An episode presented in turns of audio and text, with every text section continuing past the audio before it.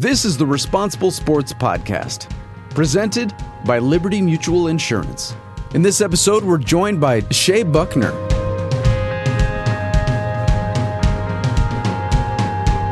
Responsible Sports is a program dedicated to supporting youth sport coaches and parents who help our children succeed both on and off the field.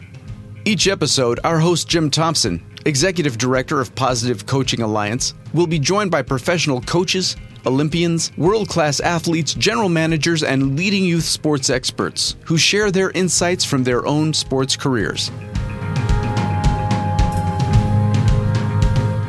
In this episode, Tina Syer, Chief Impact Officer of Positive Coaching Alliance, steps in for Jim and talks with 2012 water polo Olympian Shea Buckner. As a professional, I have the young kids that are watching me. I have families that are watching me and kids that look up to me. And if I'm playing without responsibility and without integrity, these kids are going to take that to their trainings and their games, and it's not going to be conducive for healthy.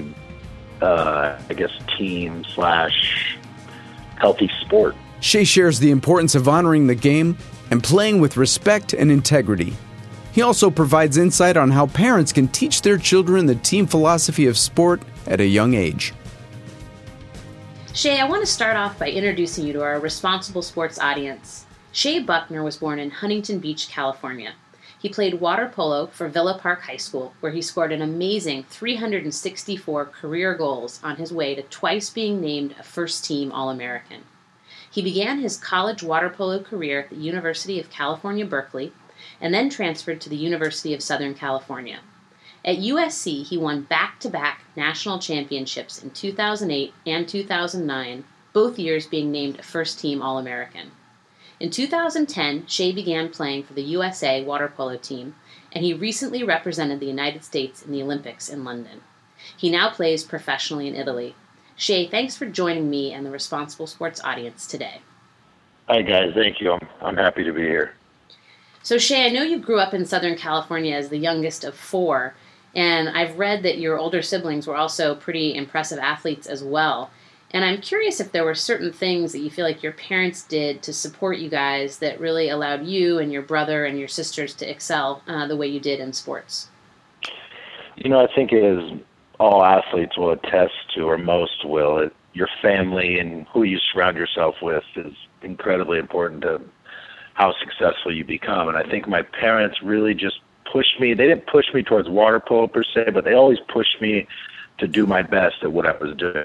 When it came down to water polo, I chose water polo as my love, and my parents, my mom and dad, continued to push me and provide me with the best tools possible to become what I wanted to be in my sport, which was always an Olympian. I always wanted to be an Olympian. My parents just backed me up in that journey the whole way, actually. And when was it that water polo sort of became that primary sport and you knew that that was going to be the one for you? So my dad happened to be a water polo player as well, and he was a highly acclimated college player. And in 1996 Olympics, I was sitting there watching the Olympics with my father on TV, and we were watching water polo, and I was just sitting there talking to my dad, and he was talking about the sport and kind of reliving his days in the sport. And I just said to him, you know what, Dad, because at that time I was also a water polo player. I was about 10 years old, and I said, you know what, Dad, I want to be a water polo player, and I want to be an Olympian. He's like, okay. And from that moment on, it was my obsession to be an Olympian, and it never left me. And it was, I'd say, so the deciding moment in my life was when I told my father that watching those Olympic games. That's amazing. Did he ever actually coach you and your teams or your siblings' teams? My dad never coached any of my teams. As far as my brother, my dad coached one of my brother's back age group team, 16 and under, way back when. But he was always that coach. Once you leave the game, you know, you get in the car and your dad's always that person you look to, like, oh, Dad, what should I have done here? He's like, well, you could have done this, you could have done that. And he was always that respected opinion other than my coaches. And so I guess he was my biggest coach probably throughout life, and still is. Every time I finish on a game at the Olympics, he still has something to say, like, oh, you should have done this or you should have done that. It's pretty nice to have somebody that you can always respect their opinion and keep you, I guess, grounded and humble. And my dad was always amazing at that. Yeah, I think you're getting at some of the answer to my next question, but I was curious if you could tell some of our Responsible Sports parents who are listening, what do you think are some tips of how they can interact with their kids when they themselves do know a lot about the sport? You know, so your dad having played to such a high level, you know, he knows a lot about it. And I think that can be a little bit of a minefield sometimes when the parents consider themselves such an expert. But it can also be a real positive. So can you give the parents listening some advice? Yeah, I think at the end of the day, you never want to make the kid or the athlete, for example, feel like you're preaching to them. You just want to always make it seem like it's mutual and you're helping them. Like, hey, what did you think about that play you had? And then let the athlete respond, and then you come back at them and be like, well, what if you tried this? I think there's ways you can present things to a kid and an athlete. I know I was pretty stubborn, so I also happened to be pretty good when I was younger, so it was hard sometimes for me to take in the advice if it was phrased the wrong way. And as a young, and when you're immature and you're not really realizing that the parent is coming from a place of love and a place of help, you don't really realize that it's constructive criticism. I think the way you say it, the delivery, and trying to grow more as a friend and as a, not as a coach. You try and treat the athlete as a friend. You're mm-hmm. presenting them with advice that you happen to know because you are an expert, but you're treating them as a mutual per se, not as I'm preaching to you and telling you how to do it. I feel like you'll get resistance in that from that. What about the situation where the parent has so much knowledge, they may feel like the way that the coach is handling a situation or where he's playing certain players, it's not the best. What would you suggest to a parent where they feel like they have things they want to tell the coach about or talk to the coach about? You know, there's two sides to that. I feel like when I'm a parent, I'm always going to think my kid's going to be the best. And there's 13 other kids on the team whose parents think they're the best player. There's 13 other players who happen to think they should more as well. But in a team sport, you keep it in perspective and say, what's the goal of the team and how am I going to help that us achieve that goal? And as a parent, you don't want to take away from your kids' ability to achieve that team goal, regardless of how you feel. If your child is on board with the team philosophy, I think it's not. I don't know if it serves a purpose to get involved with the coaching, with the other parents, and that kind of talk. Yeah. So it seems like before sort of jumping in and taking that phone call with a coach or approaching the coach at practice, sort of biting your tongue and really thinking it through before you jump in and do that as a parent. It's not personal. He's there to run a team, you know, and he's there to try and get the team to win. So it's not personal. He's doing what he believes is best, usually. Of course, there's situations where a coach isn't. And especially in more age group sports when parents are coaching teams and whatnot, it might be a little more difficult. And at that point, I think it's okay to speak with a coach and ask questions and say, hey, why do you think my child's not playing? Or what can I do to get my child more playing time? That's great. So Shea, you achieved just tremendous success in high school, you know, twice being named a first-team All-American. And I'm curious if you can let our audience know, what do you think it was that made you so successful in high school? And when you were in high school, did you find yourself comparing your achievements to those of your older siblings, I think two of whom actually went on to play water polo at USC? Yeah, absolutely. Interesting enough, I played 3 years at Villa Park High School. I remember, by the way, these statistics you'll see here. It's kind of crazy. But my brother went to Servite, and I went to Servite my freshman year in high school and was there for one semester. And Servite was an all-boys school. And I was going to go to Villa Park High School regardless, but my dad asked me, Shea, will you please give Servite a try? And I'm like, you know, Dad, I'll go there because I'd like to play baseball. And because they have a great baseball program and whatnot. So I went to Servite, and Servite didn't end up being a fit for me. So I ended up transferring to Villa Park and playing 3 years at Villa Park. And that's where I scored 64 goals in 3 years, right? I guess the thing that stood out the most to me was my brother was 2 years ahead of me. And his junior year in high school, he scored 110 goals around, right?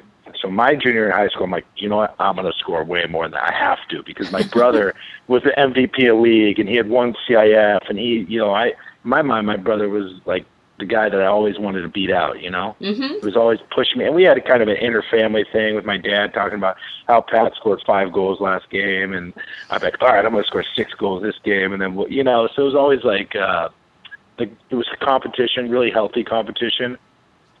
So I guess, yes, that was as far as being successful in high school, having that inner family competition was definitely a driving factor. But at the end of the day, the thing that pushed me the most was my I set goals. Mm-hmm. I learned to set goals from a really young age, you know, and I told myself my senior year in high school I was going to set the Orange County record for goals. And, you know, I was fortunate enough to have a really, really good team that could supported me, and I was able to help them. And scoring 186 goals my senior year in high school helped the team be successful. So I was really fortunate with that situation to be able to not only achieve my goal, but be able to do it inside of a team atmosphere. And it was really constructive. You know, we had a great team, you know, and a great support group and a lot of really good players on the team. So I was able to achieve those goals. So Shea, so it seems like, you know, in high school you had your 1 year at Servite and then 3 years at Villa, and then you did a similar thing in college where you were at Cal Berkeley for a year and then decided to transfer and had your time at USC. And I'm curious if you could tell our Responsible Sports listeners a little bit about how you made that decision and if that was something that you talked over with your family and got their input and how that all went down. Yeah, you're not the school's tool to use. And at the end of the day, if it's the education is not a fit, and for me it was education. Of course, I'm a water polo player and I'm an athlete, and, you know, I happen to be a scholar athlete and whatnot, but education came first. And when I went to Berkeley, I'm lucky enough once again to have had options. You know, I was able to call the coach at Cal and speak with him and explain my situation. And you know what? He was really understanding. They have a great program over there. He was really understanding. We talked through it, and he ended up saying, you know what, Shea, we'll give you a release. And I said, well, I appreciate it. And so I had options. I was able to go to other coaches like USC and Pepperdine and UCLA and ask them if they'd be interested in a player like me, and because I was going to use that to get scholarship and whatnot. You know, I got a lot of feedback from those coaches and actually a lot of reciprocation. So they were all interested in me. And I was fortunate enough to have a lot of options. And at the end of the day, my second choice was USC. After Cal, I ended up transferring to USC. And it was the best decision I've ever made in my life because I was able to get into a major that was, I felt like, scripted for me. It was actually what I wanted to do. And because I was happy scholastically, that transferred into my production in the pool, and it took my focus, the stress away from studies, and I was able to put more energy and focus into what I was doing as an athlete. And at the end of the day, it was probably the best decision I've made in my life up to this point. What was your major at USC? I studied public policy development, and the major was real estate development. So real estate finance is what it was. So I guess back to 2008, when you played a really important role in that undefeated season. I just can't imagine having a collegiate undefeated season in almost any sport. But both that year in 2008 and in 2009, you were actually named USC's best defender. And I know, looking at your goal scoring totals as an attacker those years, that some people might be surprised to also read about your best defender honors. And I'm curious if you could tell our listeners a little bit about what went into you being honored, you know, on the defensive end as well. We had a coach that really, he was a great leader, and he helped define each player's position in the pool. When you got in the water, you knew what you needed to do, and you never had to worry about it. Like, I'd get in the pool and, you know, I have to go shut down the best player on the other team, and I happen to have to go score goals to help this team out. It wasn't about me, I want to score goals or anything like that. The team needed me to score goals. That team was an amazing team. If you look at the accolades of the team, we had an Olympian in 2008, silver medalist. We had the Australian, our goalie was also happened to be an Olympian. We had 3 Olympians on that team and like 11 junior national team players. It was an amazingly talented team, and for you to look around and be like, my role is to score goals, his role is to get assists, his role is to lead the counterattack, and every guy had such a specific role that it came together like water. It was the fluidity and the way we moved. It wasn't really about me or what I did as an individual. It was about being part of that team and how we were going to accomplish our goals. Like, yes, as an individual, but for that team unit. Mm-hmm, mm-hmm. So one of the things when we talk about responsible sports coaches, we talk about them, of course, striving to win and really preparing their team to win, and at the same time teaching life lessons that go beyond the pool.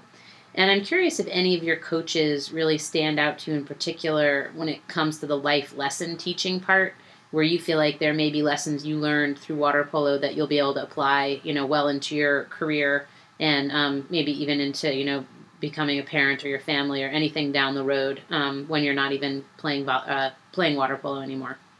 You know, I think there's a lot of coaches that I've had over the years, but more importantly, it's the teammates I've had, to be honest, that that have really shaped who I am as a man and influenced who I'm hope to be and want to become in the future. Because you look at it, I spend more time with my teammates. The Olympic team prior to 2012, I spent 8 months every single day with these guys.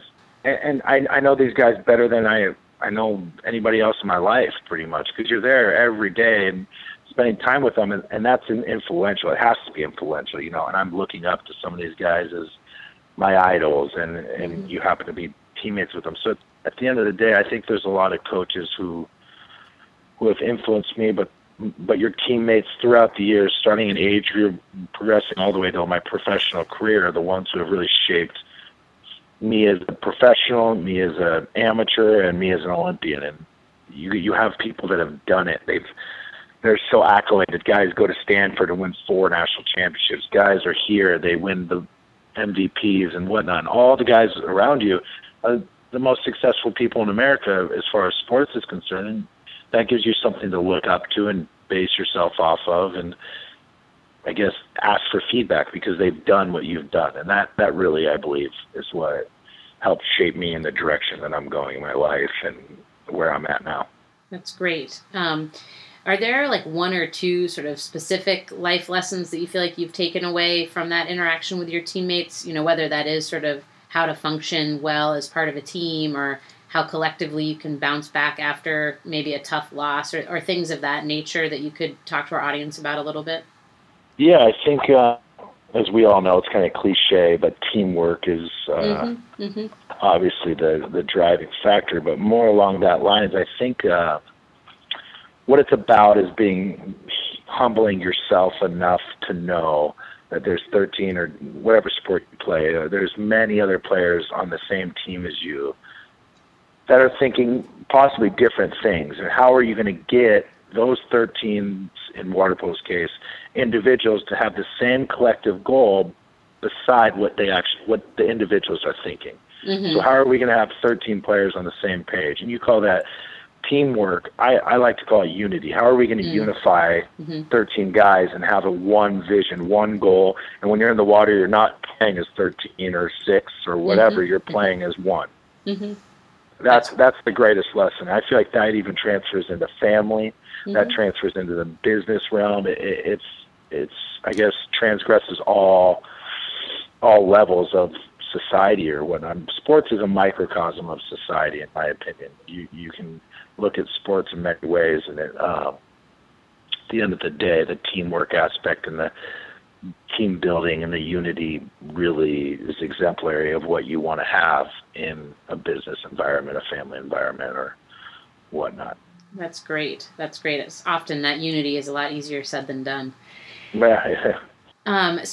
So I want to talk to you a bit about a concept inside of Responsible Sports that we call honoring the game. And it's sort of a take on sportsmanship where we really want athletes and coaches and fans to honor the roots of the game, so honoring the rules, the opponents, officials, teammates, and self. And I think at times, from what I know of water polo, it can be a little tricky just because, you know, the official rules state that holding an opponent is actually against the rules, but many coaches will actually teach players, you know, how to hold underwater and not have it be obvious. And I'm sort of curious what your take is on that part of honoring the game in your sport, and if this could ever be confusing for young players. Yeah, that's a great question. I think at the end of the day, you got to act with integrity. Mm-hmm. So the rules in water polo, you're not allowed to hold a player. But if I'm going down on a counterattack and I'm grabbing a player on his leg or whatever, you're not acting without integrity. You're playing within the realm of the sport. It's like in basketball when Dwight Howard posts up, well, he's not allowed to throw his shoulder back into his defender as hard as he can, but he's going to get in there and bump and, you know, get position and play physical. And so there's a fine line there between me playing dirty and, you know, getting inside someone's suit or grabbing their cap or whatnot and grabbing their leg or pushing off them. Or we play extremely physical sport. Mm-hmm. Water polo is extremely physical. It's all about grabbing and wrestling, and it's all about that. That's what our sport is. So I think at the end of the day, you got to act with integrity. Have you ever witnessed in your career an instance where maybe the coach feels like the player is either displaying almost like too much integrity, or maybe that's not the right way to put it, but too much sort of they're going a little bit too clean and not pushing the envelope enough, or maybe an instance where the coach, you know, the player is going too far and the coach has to step in and say, we got to clean this up a little bit? Yeah, I think that you see that in all sports where you want to gain a competitive edge, you know, and coaches are telling you to do certain things. And you're like, oh, coach, I don't know. And the coach is trying to gain the competitive edge. Mm-hmm. But at the end of the day, you're the responsible party. You got to represent yourself for what you believe in and within your own integrity. Mm-hmm. On the other end, I've seen many players that are playing too physical and playing too dirty. And it's the coach's, in my opinion, responsibility to tell that player and step in at that moment. And I've seen this happen a lot where coaches come in and reprimand a player for doing things that are just, you know, out of the integrity of the sport. Yeah. So, yeah, I've seen both sides of it. And I think at the end of the day, you got to represent yourself for what you believe is the proper representation of an athlete, because it's, you have people watching you. And, you know, as a professional, I have young kids that are watching me. I have families that are watching me and kids that look up to me. And if I'm playing without responsibility and without integrity, these kids are going to take that to their trainings and their games. And it's not going to be conducive for healthy I guess team/healthy sport. So you obviously recently returned from competing in the 2012 Olympics in London, and I know our listeners are going to be really curious to hear from you just about what that experience was like, and what are some of the highlights that you'll always remember. Wow, I mean, when you ask, it was a 2-week tournament, I guess you could say. The Olympics was 2 weeks long.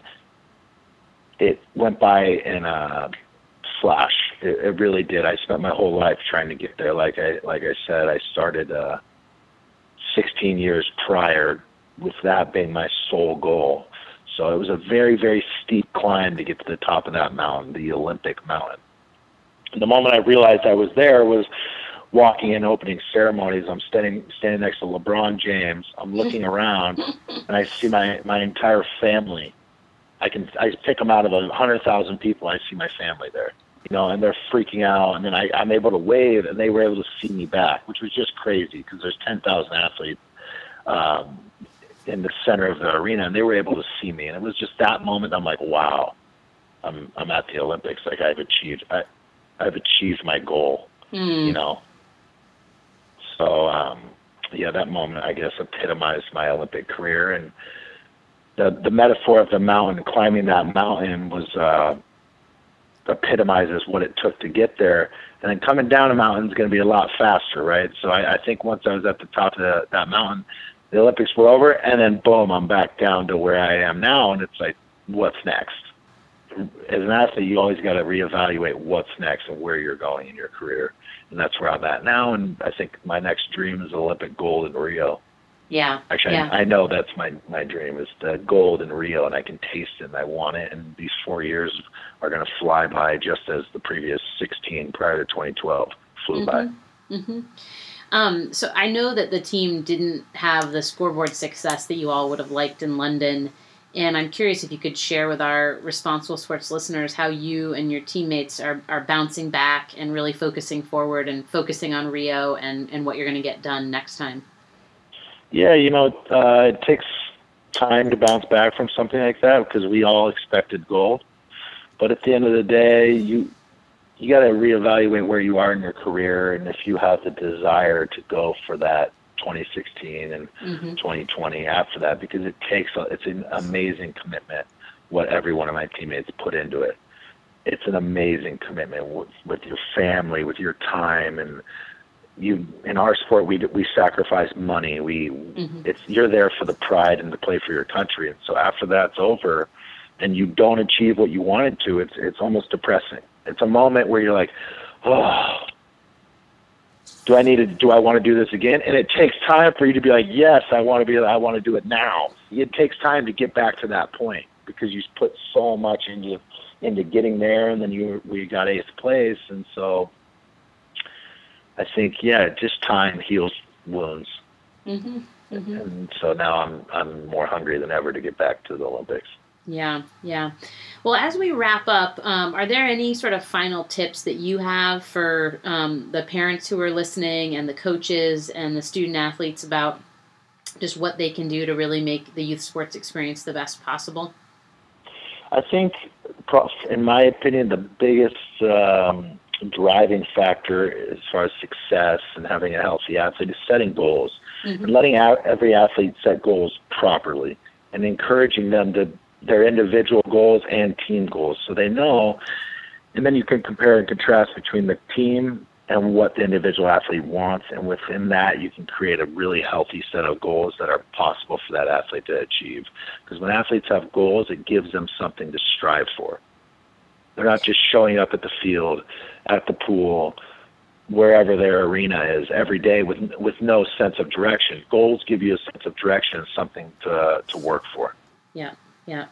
Well, Shea, thank you so much. I really want to thank you for taking all this time with me today to share sort of your insights and your stories and your tips with the responsible sports coaches and parents and student athletes. And I really think they're going to be able to learn a lot from your experience. So thank you so much. And we'll be watching for you in Rio. Great. Thank you very much. To learn more about Responsible Sports, visit ResponsibleSports.com. You'll find valuable responsible sport parenting and responsible coaching guides, downloadable tools and worksheets, and helpful advice from leading youth sports experts.